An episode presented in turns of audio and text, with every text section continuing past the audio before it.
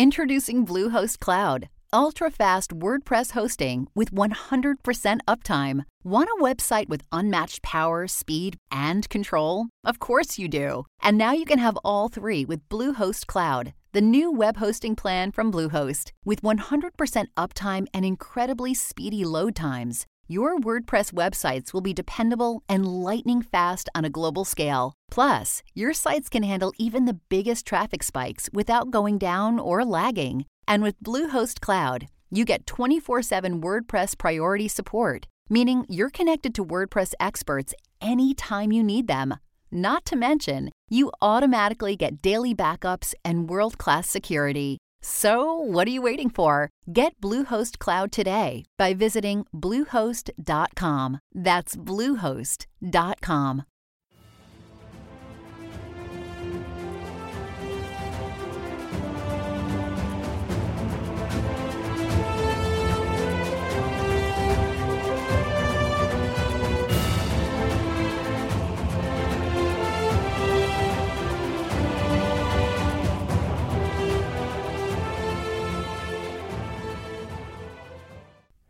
Imagine for a moment that you've been alive for over 80 years and never been part of a family.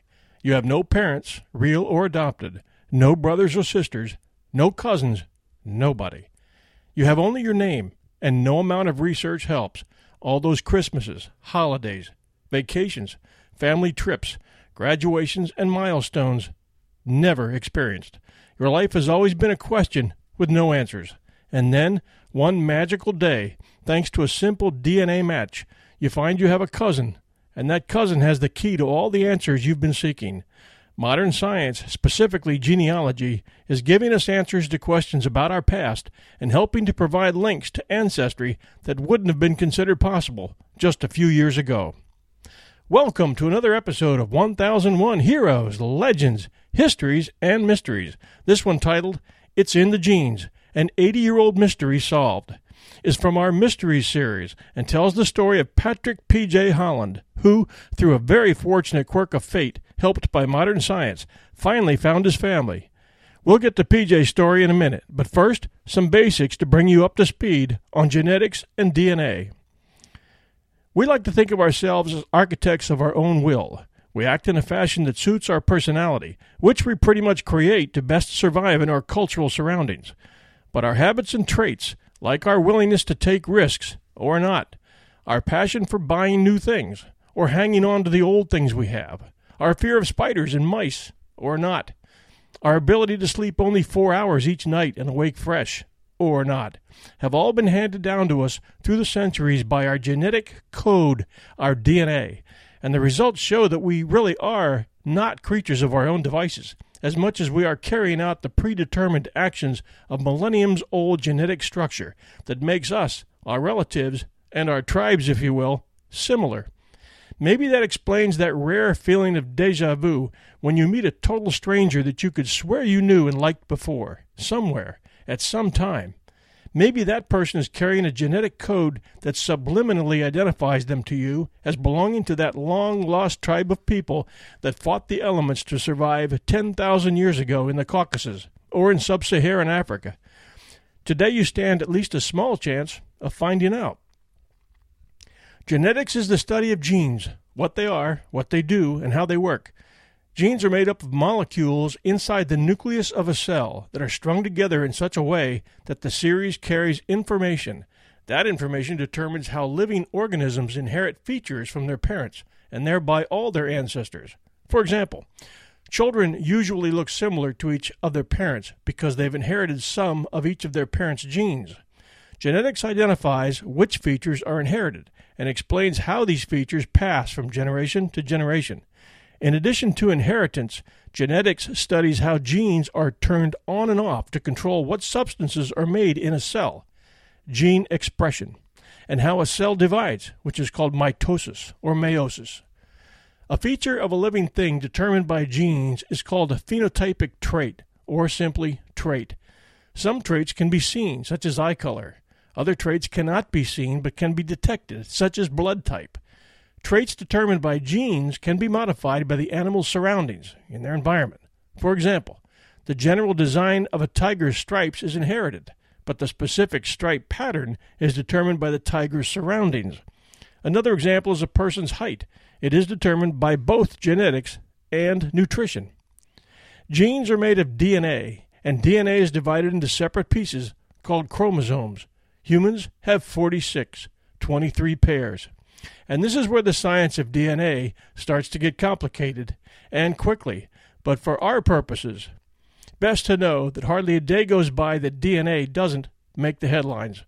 In the three week manhunt for escaped fugitives in upstate New York, the pursuers found the escapees' DNA in an abandoned cabin and knew they were on the right track. Genetic testing was used to identify the remains of King Richard III, found accidentally beneath a parking area. The research team responsible is now saying they are 99.999% sure the body is that of Richard, who was just 32 when he died at the Battle of Bosworth in 1485. He had seized the crown two years earlier and is alleged to have murdered his two young nephews in the Tower of London so that he could maintain the throne. According to the DNA testing, rather than the dwarfish and beetle browed hunchback of legend, the king was likely to have been blond and blue eyed, the scientists discovered. The testing also unearthed some question as to the queen's rightful ownership of the throne, but those questions are left for another day. DNA contains the genetic information that allows all modern living things to function, grow, and reproduce. DNA survives in the environment for less than 1 million years and slowly degrades into short fragments in solution. Claims for older DNA have been made, most notably a report of the isolation of a viable bacterium from a salt crystal 250 million years old. But these claims are controversial. The popular movie Jurassic Park in which scientists had created a modern strain of dinosaur created from an ancient particle of DNA taken from a prehistoric mosquito which had been trapped in amber and petrified, was a hopeful twist on restoring long extinct animal species. This is only one of hundreds of possibilities being considered by scientists as the search for the life secrets that DNA holds continues. Forensic scientists can use DNA in blood, semen, skin, saliva, or hair found at a crime scene to identify a matching DNA of an individual, such as a perpetrator. This process is formally termed DNA profiling, but may also be called genetic fingerprinting. In DNA profiling, the lengths of variable sections of repetitive DNA, such as short tandem repeats and mini satellites, are compared between people. This method is usually an extremely reliable technique for identifying a matching DNA. However, identification can be complicated if the scene is contaminated with DNA from several people. DNA profiling was developed in 1984 by British geneticist Sir Alec Jeffreys and first used in forensic science to convict Colin Pitchfork in the 1988 Enderby murders case. Almost immediately, cutting edge TV production companies like New Dominion Pictures in Virginia, with their show The New Detectives, paved the way for broadcast network shows like CSI and NCIS to become successful in the crime forensics category. The development of forensic science and the ability to now obtain genetic matching on minute samples of blood, skin, saliva, or hair has led to a re examination of a number of cases. Evidence can now be uncovered that was not specifically possible at the time of the original examination. Combined with the removal of the double jeopardy law in some places, this can allow cases to be reopened where previous trials have failed to produce sufficient evidence to convince a jury. People charged with serious crimes may be required to provide a sample of DNA for matching purposes. The most obvious defense to DNA matches, obtained forensically, is to claim that cross contamination of evidence has taken place. This has resulted in meticulous, strict handling procedures with new cases of serious crime. DNA profiling is also used to identify victims of mass casualty incidents, as well as positively identifying bodies or body parts in serious accidents. DNA profiling is being successfully used to identify individual victims in mass war graves, matching to family members. Because DNA collects mutations over time, which are then inherited, it contains historical information, and by comparing DNA sequences, geneticists can infer the evolutionary history of organisms, their phylogeny. This field of phylogenetics is a powerful tool in evolutionary biology. If DNA sequences within a species are compared, population geneticists can learn the history of particular populations. This can be used in studies ranging from ecological genetics to anthropology. For example, DNA evidence is being used to try to identify the 10 lost tribes of Israel. Personally, I'm waiting for more DNA research on the hundreds of dog breeds out there. The best news we have is that dogs have been around for about 130,000 years and that they all came from wolves. I think we can do better than that, folks. There is no way your toy poodle, Shih Tzu, and Pekingese has a micro ounce of wolf DNA. In truth, I've never been a big fan of poodles or Pekingese. Smart, yes. Yappy, yes. Unlike the stately Cocker Spaniel, intrepid Golden Retriever, and handsome German Shepherd, all known for their superior hunting capabilities, DNA testing will reveal that the poodle, Shih Tzu, and Pekingese have no earthly origin and had to have been left behind by visiting aliens.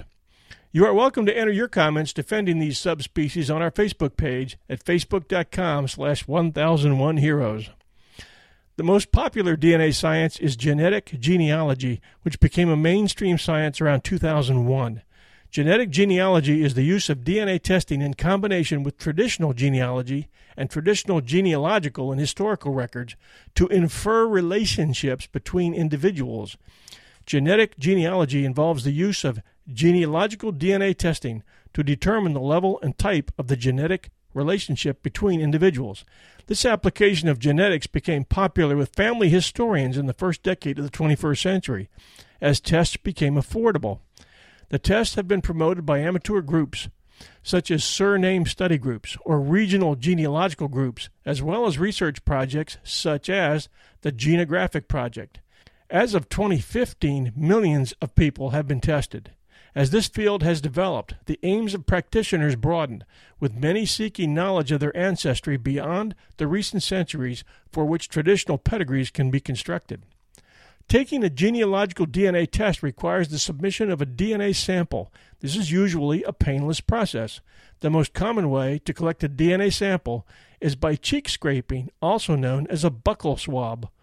Other methods include spit cups, mouthwash, and chewing gum. After collection, the sample is mailed to a testing lab. Some laboratories, such as the Human Origins Genotyping Laboratory at the University of Arizona, offer to store DNA samples for ease of future testing. All United States laboratories will destroy the DNA sample upon request by the customer, guaranteeing that a sample is not available for further analysis. With the help of your known family tree, the chances that you might find some interesting facts about your family history start to increase. Rumor has it in my family that two German speaking Hagedorn brothers arrived by boat in New York City in 1656 and made their way to a little village called Albplatz, or River of Eels, near Albany, New York, then called the Frontier. The British were busy colonizing, marrying off the Iroquois to arriving Dutchmen. Those British were busy bees colonizing all over the world back in those days, mostly competing with the French for new territory. It is said that the Iroquois men were not allowed to have relations with the women of the tribe until they were past warrior age, which must have made those arriving Dutchmen look pretty good to the Iroquois women. Anyway, somehow the newlyweds got over their obvious language and cultural barriers and started creating large families, which were pretty well white only a couple of centuries and eight generations later. Maybe with a DNA search, I can file for a casino up there. Anyway, Origin of Peoples in a context of DNA genealogy is an assignment of each of them to a particular type or its branch lineage, initiated in a genealogical sense by a particular ancestor who had a base ancestral haplotype. This also includes an estimation of a time span between the common ancestor and its current descendants. If information obtained this way can be presented in an historical context, and supported, even arguably, by other independent archaeological, linguistic, historical, ethnographic, anthropological, and other related considerations, this can be called a success. Just in the last 20 years, scientists began to use Y chromosome markers and MT chromosome markers to provide evidence of common ancestry between individuals with a tradition of common ancestry. Two notable studies showed common heritage between men from Cohen Jewish lineages. One famous study examined the lineage of descendants of Thomas Jefferson's paternal line and male lineage descendants of the freed slave Sally Hemings. Bryan Sykes, a molecular biologist at Oxford University, tested the new methodology in general surname research. His study of the Sykes surname obtained results by looking at four STR markers on the male chromosome. It pointed the way to genetics becoming a valuable assistant in the service of genealogy and history. The publication The Seven Daughters of Eve by Sykes in 2001, which described the seven major haplogroups of European ancestors, helped push personal ancestry testing through DNA tests into wide public notice. With the growing availability and affordability of genealogical DNA testing, genetic genealogy as a field grew rapidly. By 2003, the field of DNA testing of surnames was declared officially to have arrived in an article by Jobling and Tyler Smith in Nature Reviews Genetics. The number of firms offering tests and the number of consumers ordering them rose dramatically.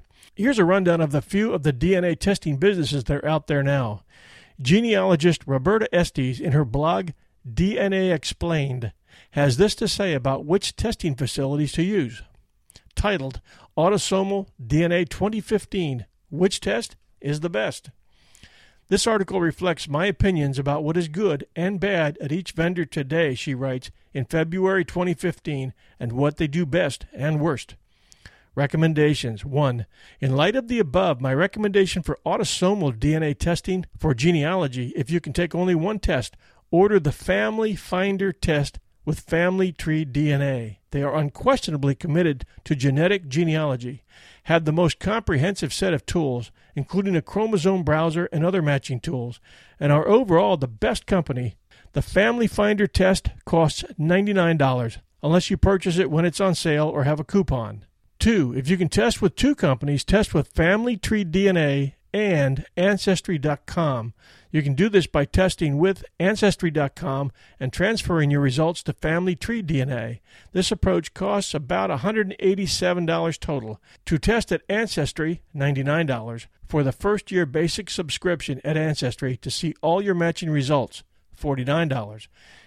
If you aren't already a subscriber, then to transfer the results to Family Tree DNA, free, and unlock the results, $39 unless you find four more people to transfer, and then the unlock is free. Note that you still need to swab to obtain the genealogy benefits of Y and mtDNA testing if you choose to take those tests in addition, and I hope you will because those are very valuable genealogy tools too, and not available at the other vendors. And she writes about the future. It will be interesting to see what the landscape looks like a year, two, and five years from now. I think the X Prize, pardon the pun, will go to the company or companies that provide comprehensive tools and make genetic genealogy as easy and productive as possible for both the beginner and the advanced user. No small feat, that's for sure. And now that you've had an introduction to DNA and genealogical testing, let's join our story of PJ and how DNA testing helped him solve an 80 year old mystery. This from ABC affiliate WFAA in Texas written by their staff in 2013. They sat at DFW Airport, the site of comings and goings, happy hellos and sad goodbyes. With nerves, they waited. The way I felt about it, this day was never going to happen, said Patrick P.J. Holland. He was in the final 60 minutes of an 80 year wait. This is what we call a countdown, he said with a laugh after asking yet again when his guests would be arriving. She'd let me know if they missed a plane. They did not miss the plane, said Marilyn Souders, who was with Holland on a long and winding journey. Finally, the guests were there. Holland smiled broadly, then hugged them tightly. He was eighty years, six months, and twenty two days old, and he was meeting family for the first time ever a cousin and that cousin's daughter. For all his life, he never knew what a cousin was. Sometimes I'll go way back and wonder How'd this happen to me? Holland asked. An unwed mother gave birth to P.J. Holland outside Cincinnati during the Great Depression. Orphanages were full, so he lived at the hospital where he was born for the first couple years of his life. Nurses took care of him. Eventually, an orphanage had room. P.J. was moved. He remembers that life with pain. All the orphans had people visit them on People Day, except me, because there was no relatives, he recalled. As a teenager, Holland ran away from the orphanage and hid in a convent, but he knew he couldn't stay there. At 16, he faked his age and joined the Army. He was a paratrooper, but when he had to leave from the service, he had nowhere to go. He was a soldier with no family back home. After the Army, Holland returned to Cincinnati, and a local family offered him a room in their home. In time, he just became one of them. Oh, yeah, that was family. From that moment on, that was family, he explained. Marilyn Souders was part of that family. Her grandmother took Holland in all those years ago. Souders doesn't remember life without him. She's always called him Uncle, and she's always searched for her Uncle PJ's past. I tried for years and years. I tried so hard, she said. For all these years, he's had that nagging, Where did I come from? I always thought if we just loved him enough, we could make up for that hurt, she added. Souders' home office in Plano, Texas looks like a mad scientist's genealogy lab. Old photographs and yellowing documents spill out from file folders and cabinets and shelves. She estimates she spent thousands and thousands of hours tracing Holland's roots. She even recruited her children. Family vacations were often at the library. I'd give them quarters and instructions on how to use the microfiche, she said. Souders was able to nail down a name of Holland's mother, Agnes Holland, but she could never find more. It's been a long journey, but I never gave up. I knew we could do it, Souders said. A 31 year old aspiring actress in New York City would unknowingly unravel the mystery. Catherine Moudon took a DNA test. My friend, we just did it on a whim. It was all in the news that Angelina Jolie had done it for the breast cancer gene, she explained. Moudon used the same company Souders had used to do a DNA test on Uncle PJ. I logged in one morning and this big pop up comes on and said, You have a first cousin match. And I'm like, Oh my God, I can't believe this, Souders exclaimed. Within hours, she and Moudon were on the phone. But I didn't understand the magnitude of it. I was like, Oh, cool. Neat to meet you. It's such a distant generation that I didn't think much of it, Moudon said. And she was like, You don't understand. We've been searching for Agnes since 1970. Moudon's father knew his Aunt Agnes had left the family, but he didn't know why. When you asked my mom about Agnes, it was not a whole lot was said, John Moudon recalled. Agnes sent cards and letters from time to time. Maybe she'd write in 1943, and you wouldn't hear from her again until 1955. It was pretty sporadic. Now they know Agnes disappeared to give birth to an illegitimate baby. That baby was PJ. When I got off the plane and I looked down the hall, he looked similar to my mother, John Moudon said. John and Catherine flew to meet PJ in Dallas, where he lives in an assisted living facility so he can be near Marilyn. His health is beginning to fail. I spent a long, long time wondering where are they, who they are, and why, Holland said, I am who I am, and now I know who I am. Souders is in awe that a DNA test taken on a whim solved the mystery she's been working on for decades. I'm just so happy for him, she said. Everybody deserves to know where they came from. We hope you enjoyed this episode of 1001 Heroes, Legends, Histories, and Mysteries. You can enjoy all our episodes at www.1001storiespodcast.com, and we invite you to share our show wherever you find it. We especially like Facebook shares at facebook.com slash 1001 heroes. Until next time, this is your host and storyteller, John Hagedorn, and this is our story.